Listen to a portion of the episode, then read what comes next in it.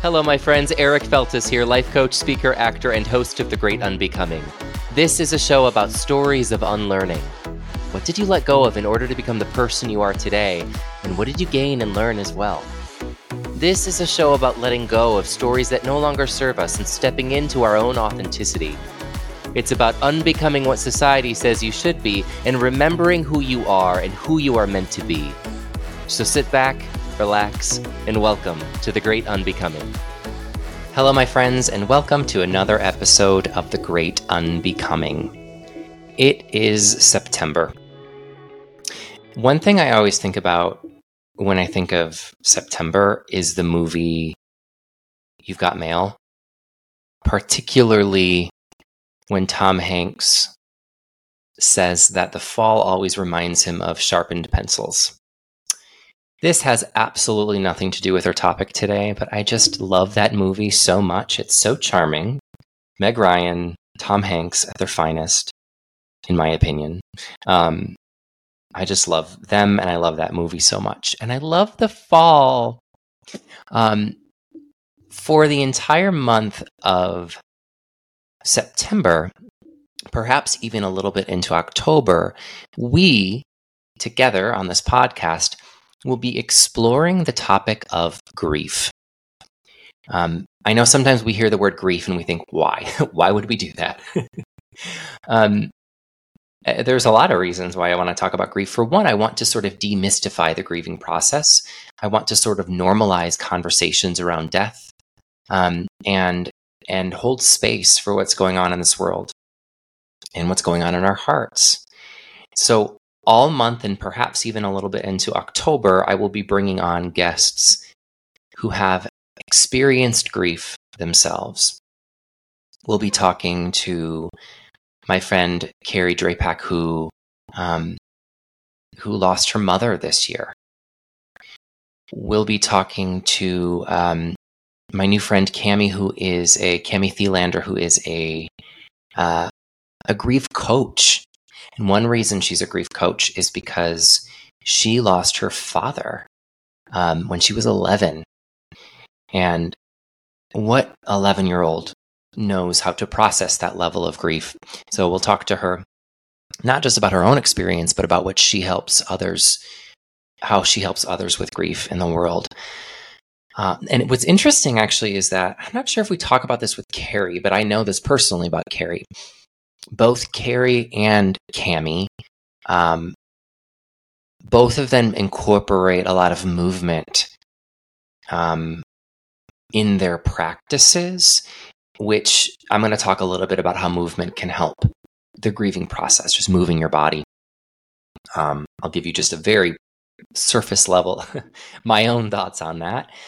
We're going to be talking to my very dear and best friend, Megan Reardon, who lost one of her other best friends um, to suicide and what that grieving process was, was like and is like for her. Uh, we're going to be talking to one of my ex boyfriends who lives in Chicago, John Marshall, who is uh, engaged to be married in October. So excited for him and Patrick. Uh, and John has become one of my good friends, and he lost his mother this year as well. So we'll talk to him about his experience. And um, I've been having, I've had a couple of these conversations and they're just so enlightening. It's such an honor to hold space for others in their own grief. Um, I don't know what happens after we die. None of us know.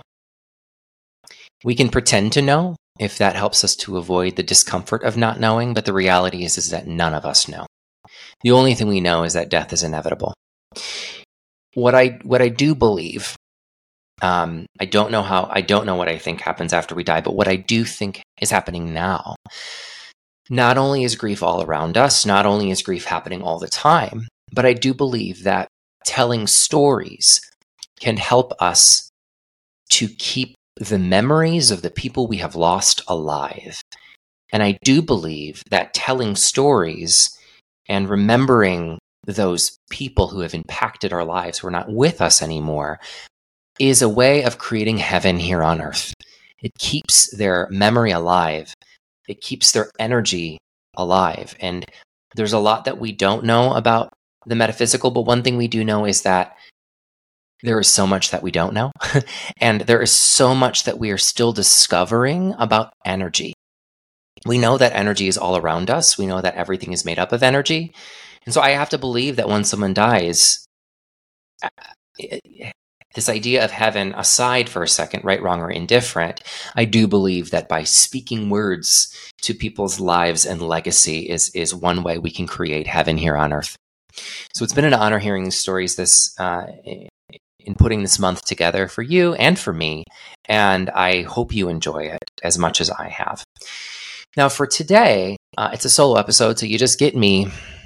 Womp womp. Um, we're going to talk about the five stages of grief we're going to touch on what does grief look like. We're going to touch on where do you find grief, um, how to process grief for yourself, and also how to process and hold space for grief for other people, and just what to do about it, what to do about grief. So I want to first. I, I said those out of order. I want to first talk about what it looks like. No, I want to actually talk about how we find it. How do we find grief? You know i think that our we we we typically go to this idea that grief is found when someone dies and that's true. But i would i would take it a step further and say that grief happens on a daily basis for all of us at some level. And i know that can sound morbid but perhaps one reason it sounds morbid is because of the culture in which we live that tells us that grief is bad that grief is to be avoided, that because grief is uncomfortable, there, therefore it's not good. I would say the opposite. I would say A, it's inevitable. And so therefore, B, we can choose to either embrace it and feel it or avoid it.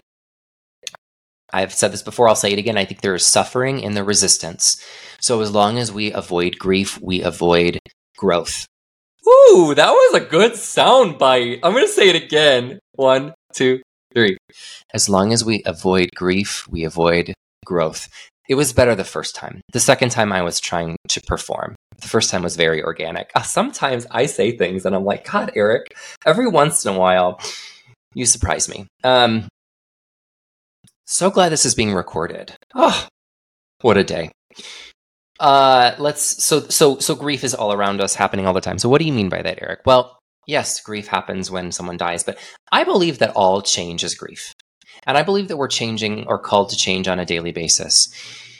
You know, Brene Brown has talked about grief a few times on her podcast, and I have to give her credit for this one because she talks about on one of her podcasts that everyone's grief is, is the worst grief. The reason everyone's grief is the worst grief is because it's the only grief you know. I was listening to that podcast after a really, really bad breakup that I've talked about a few times on this podcast. And I was grieving the loss of that relationship. And to a certain extent, it was the worst grief I've ever felt. And on this podcast, it was during COVID. And Brene Brown talks about how, you know, you know, if you've lost a parent, that could be absolutely the worst grief you've ever felt. For some people, it could be the worst grief you ever feel. But during the pandemic, she said, you know what? It actually might have been one of her guests that said this. Um, he said, you know what? For the 18 year old that just found out that their prom is canceled because of COVID, it's quite possible that is the worst grief that they have ever felt.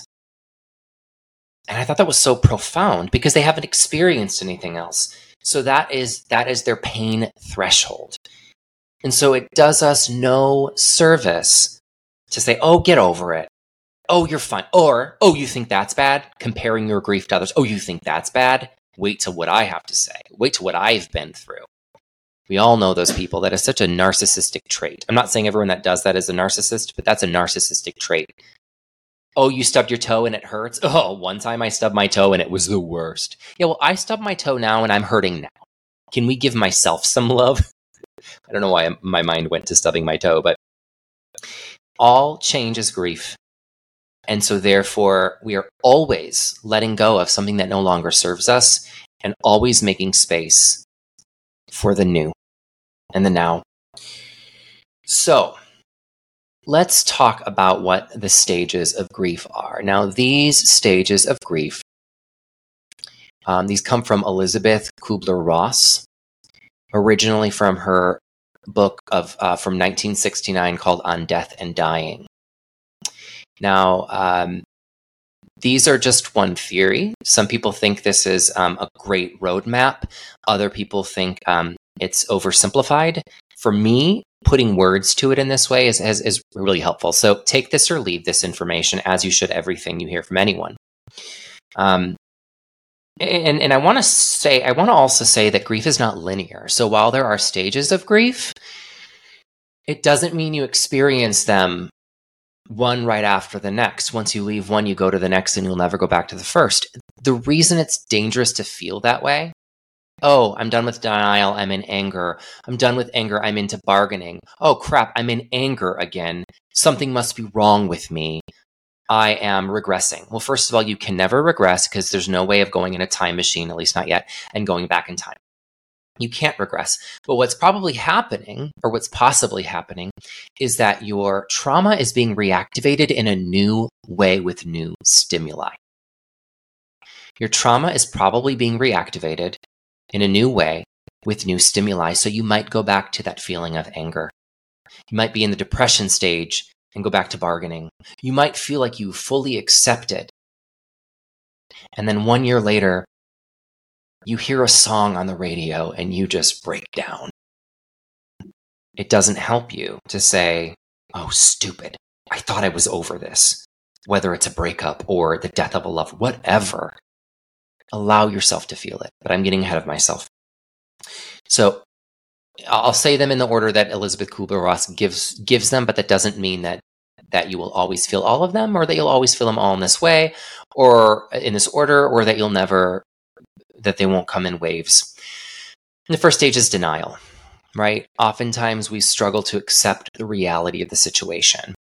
Um, one of the characters on Succession, if anyone has seen it, was his father dies and he's fine, and his brother and her sister are a mess.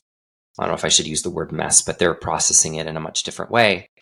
And he goes, "No, I'm fine. I, uh, I, uh, what does he say? Oh, he says, "Oh, I, I find I think I pre-grieved before he died. I did a lot of pre-grief, uh, which is just great." And then we find out later that at his father's funeral, he breaks down, realizes maybe that wasn't true. Maybe he didn't pre grieve.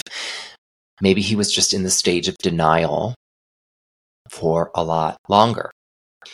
The second stage that we often feel is anger. And this is when the reality sinks in. Most people, or many people, I should say, feel frustrated and angry. You know, uh, again, breakups, um, the death of a loved one, um, moving, you know? First, we're like, oh, no, no, we're fine. We're fine. I'm totally, totally fine. Well, maybe you're fine, or maybe you're just in the stage of denial. And then the anger sets in. Wait a second, right? Anger is a very compassionate emotion.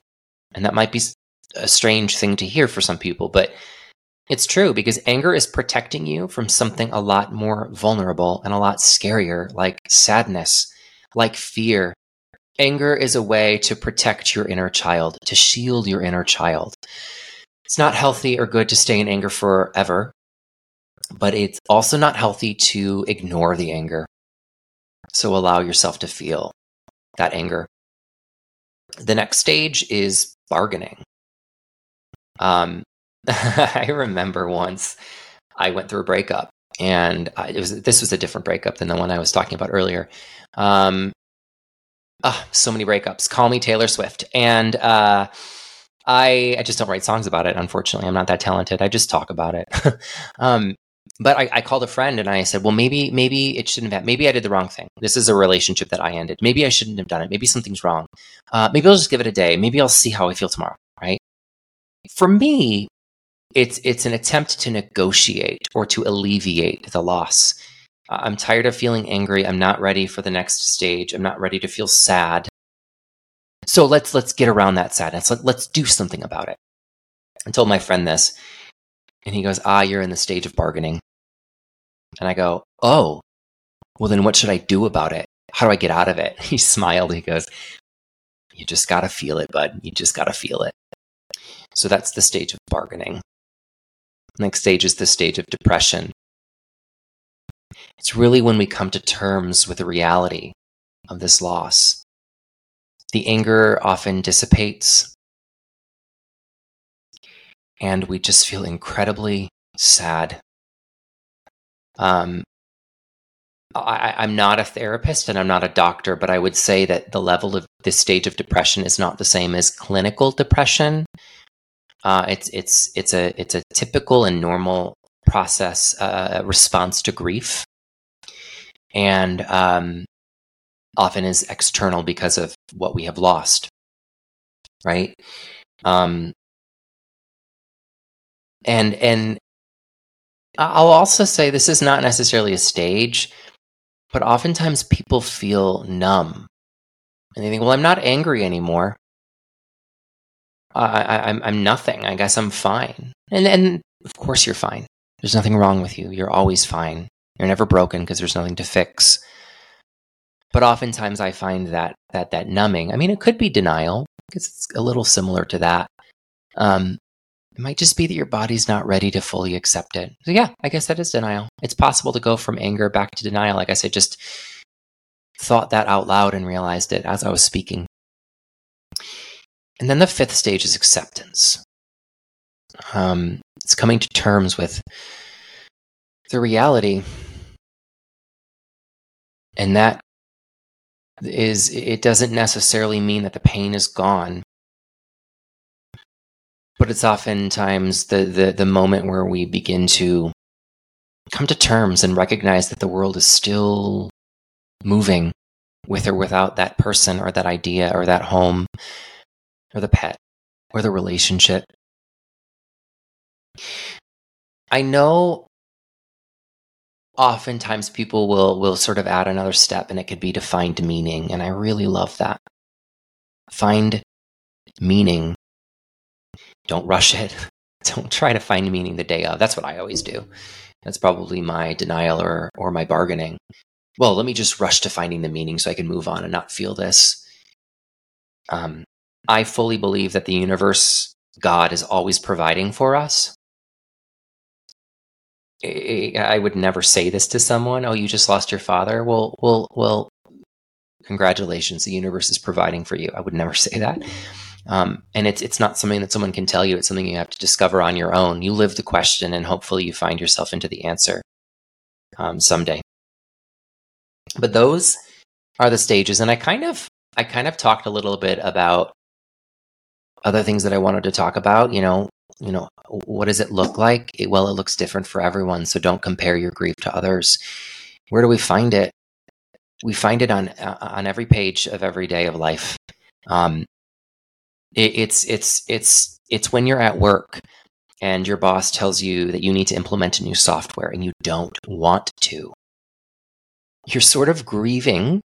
I'm not saying that's your worst grief you've ever felt, unless it is. Um, but you're you're letting go of that which no longer serves you, this old software, and you're making space for something new and hopefully more efficient. And oftentimes at first you're like, I don't want to do this. This takes too long. Well, of course it takes too long because you're just learning it. Um, that can be you can go through the stages of grief then it's the death of something that no longer serves you making space for something new um, like i said a relationship is absolutely the death i always feel the way i describe relationships or the, the, the ending of a relationship sometimes is that it feels like i'm at a funeral and no one else is there you know it's it's like and i'm not saying it's better or worse than when someone dies but when someone dies oftentimes, not always, but often there are people around, there's community. There is a funeral, there are there there's there's ritual, and there are people there to help you process. Again, I'm not comparing the two. However, I, I, I have often felt alone in the breakup process because I think no one else really knows. But I guess you could say that about all grief, couldn't you? I've been told, I was told this a long time ago, so don't quote me or tell, ask me who said this, but I was told once that oftentimes when someone loses someone, the worst part is about a month after the loss because by that time, usually the meals stop coming in, the phone calls stop and you feel that loneliness. And that's when that really, really sets in. And I could see that. I could see that being being true. Which I'm totally going out of order from the, from what I said we were going to talk about, but I want to I want to speak a little bit on how you can help others process their grief next. Ever since I found out about that, that um, oftentimes one month later is is the worst. Oftentimes when someone loses a loved one, gosh, if you're listening to this and I didn't do this for you, I'm so sorry. Don't take it personally. Not every time, but oftentimes when I when I know someone who's lost someone, I will put in my phone a reminder to text them one month later and just see how they're doing. Ask them how they're feeling. Um, and maybe consider putting a memo in your phone one year later, the anniversary mark. I've done that with friends before as well. How are you feeling is a really powerful question. Um, not telling people what to think. You know, I think some people are so uncomfortable by grief that they don't know how to hold space for it for other people. And so they say, it's going to be okay. Don't worry, it'll be okay. And I know I'm jumping around from topic to topic, but you can see that in the death of a relationship. You can see that in the death of a, of a partnership, right? Oh, you're going through a breakup. It'll be okay. You're a catch. That might not be what they need to hear. They might need to hear, I'm so sorry that you're hurting. Let me hold space for you. What can I do for you right now? Not trying to give anything away, but I had a conversation, one a conversation you're going to hear um, later on this month with Carrie, and she says that one thing she loves to say is when, and this is specifically when uh, someone dies, she says, "What do you like to eat? What are your dietary restrictions? What can I bring you to nourish you?" And she said she doesn't like saying, "What What do you need from me?" Um, because sometimes that question is so overwhelming and people don't know what they need. Um, I am so grateful to say that my parents are both still alive. And so I have, I have yet to experience the, do- the death of a parent. Um, so I, I, I, I'm, I can't speak on that, but, but Carrie, who has lost a mom said, yeah, don't ask, what do you need? Um, give them, offer to do something for them. I really love that, that, that feedback. I will say for me personally, in my own experience of grief, this is specifically speaking of um, a breakup, or uh, one of the breakups I've talked about tonight already. Uh, I had a friend say, after I was just crying to her on the phone, this is maybe four years ago or so, she said, there was long silence. She, she held a lot of space for me. And she said, what do you, what can I do for you right now? What do you need from me right now? For me personally, to each their own. To me personally, I really liked that. I didn't have an answer, but I liked that they asked the question because I felt held. And I knew that later, if I felt sad, I could message them or text them or call them and that they would be there for me because they said at that moment, What do you need from me? But the biggest thing is don't tell people how to feel and don't tell people that they are wrong for feeling what they feel. I know it sounds crazy, but saying, like, it'll be okay. Don't worry. That is similar, it's very synonymous with saying, you're wrong to feel what you feel. Don't feel that way feel this way. Allow them to feel what they feel. I I don't know if he remembers this, but I remember um, a long time ago. I was a kid, and um, one of my aunt's sons died in a car accident, and um, I remember going to the wake and I saw my aunt, and my dad was in front of me. And my dad hugged her and he said, I'm so sorry. I'm so sorry. And he, he had to have said it several times, and she just wept, just wept in his arms. I'm getting emotional now thinking about that because it was such a beautiful moment. And I'm sure my dad doesn't remember it, but it was a really good lesson for me. It was a really good, oh, I'm just, I haven't ever verbally processed this before. So welcome. Thanks for being my therapist. Um, it was a really beautiful moment and a really it was a good moment for me to see it, was a good uh, uh, it was a good lesson through action for me to see my dad was was a really good really good role model for me in that moment of grief not saying anything else just i'm so sorry i'm so sorry i could tell is exactly what she needed to hear in that moment so it brings us to my last question, right? We've talked about the five stages. We've talked about, you know, how it looks. It looks different for everyone. Um, you know, some people go back to work right away. Some people stay in bed for a month. There's no right or wrong way to grieve. I would say if we if there were a wrong and there's not, but if there were, it would be to avoid it. But again, who knows, y'all? Maybe I'm wrong. Maybe the avoidance is is is the denial. So who am I to say that's even wrong? That's why I say there's no right or wrong. Um, but it looks different for everyone. Everyone's grief is their own. We find it in every stage of our lives, whether it's macro or micro. Um, how to process it for ourselves, right? If we're gonna not tell other people what to feel, how to feel, don't tell yourself how to feel instead of saying don't tell yourself to do something, I'll tell you what to, to consider. Consider allowing yourself to feel. Allow yourself to feel what you feel when you feel it. Consider journaling about it. You know, we fear journal in my program, my 10 week program, on a daily basis. Write down exactly what you're feeling. Um, move. And again, you're going to hear both Carrie and Cami talk about this, but move. Close the blinds. Turn on a song. It doesn't have to be a song that reminds you of them, although it can be if you want.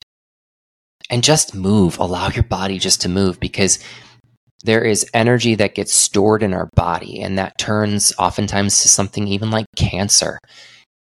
Allow the energy to move. Emotions are nothing more than moving energy. Emotions are simply energy that is moving. And when it gets stored up, up in our body, it creates blockages and tension and again, stress and again, cancer and trauma. Well, it's it can be trauma either way, but allow it to move and sometimes that's breathing, sometimes it's breath work, sometimes it's just putting a song on and just moving and don't think about anyone seeing you because no one can see you. Allow yourself to move. Um, yeah, and and and and what to do about it? Well, feel it. Feel it and recognize that recognize that it is inevitable. Some other things that you can consider doing besides allowing yourself to feel it is seek support, reach out to people when you're hurting. It doesn't have to be as drastic as someone dying. It doesn't even have to be a breakup. I'll tell you a story. I this apartment, if you're on YouTube, the apartment that you see behind me, I love this apartment. I just moved here a few months ago. I loved my studio from my last apartment. I was in a studio. I'm in a one bedroom now. And when I was in the studio, I signed a lease for this apartment here that I'm at now. And I very, very much regretted it. And I had doubts. What did I do the wrong? Th- what if I did the wrong thing? It's more money. Can I really afford it? I love this apartment. Maybe I shouldn't leave this apartment. Am I not being grateful? And then I recognized, oh, it's not that it's not time for me to move, it's that I'm going through the grieving process. Did you hear that bargaining, y'all? The denial was like, I want to get out of this apartment. I'm ready for the next one. Let's go. Bargaining was like, oh, shit. oh, boy. I don't know. I don't know if this is right for me. Um, and when I was able to recognize this is, I'm going through the stages of grief, I was much more successfully able to feel all of the stages of grief and move through them and let go of that which was no longer serving me to make space for something new, better, and different. We're going to talk a little more about that idea of letting go and making space for something new this month. I'm not saying that when you let go of a loved one specifically that you make space for a new loved one. I'm not I'm not saying that. Um, but we'll talk about that in some other interviews later this month. Um, so, yeah, allow yourself to feel, seek support. consider um, consider celebrating milestones. Like I said, sometimes one month out and and, and a year out, I'll I'll reach out to people and ask how they're feeling. I guess that's not a celebration, but if you're experiencing grief yourself, experience you know, consider what would make you feel good. It doesn't have to be something literal like visiting a, a, a grave site. Um, it could be when you're ready, playing their favorite song. I don't want to give too much away because we'll talk about this with Megan, but I'll never forget when her friend died by suicide. Um, I'll never forget being over at a mutual friend's house and turning on Dolly Parton's Brand New Day. I think that's what it's called.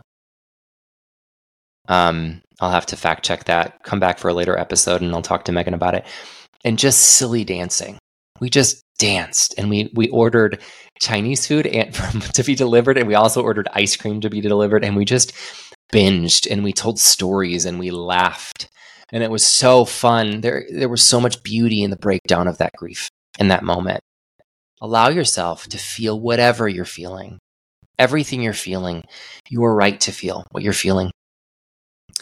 So that's all I got for today, y'all. Thanks for joining me. Um, it's going to be really, really, really beautiful to have these conversations about grief.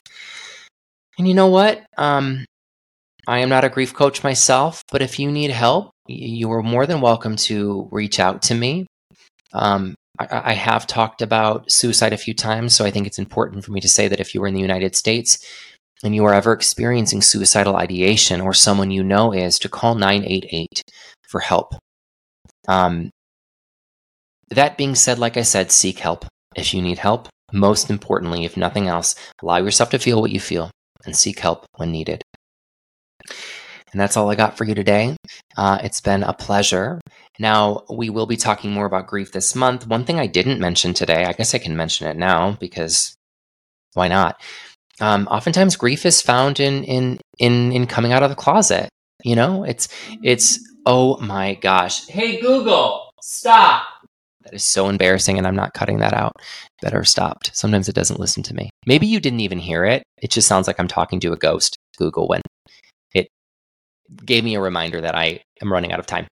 Um, sorry about that. Uh, so grief can be found. Grief can be found in, in in in the coming out process. You can let go of that life that that's no longer serving you to make space for this beautiful life.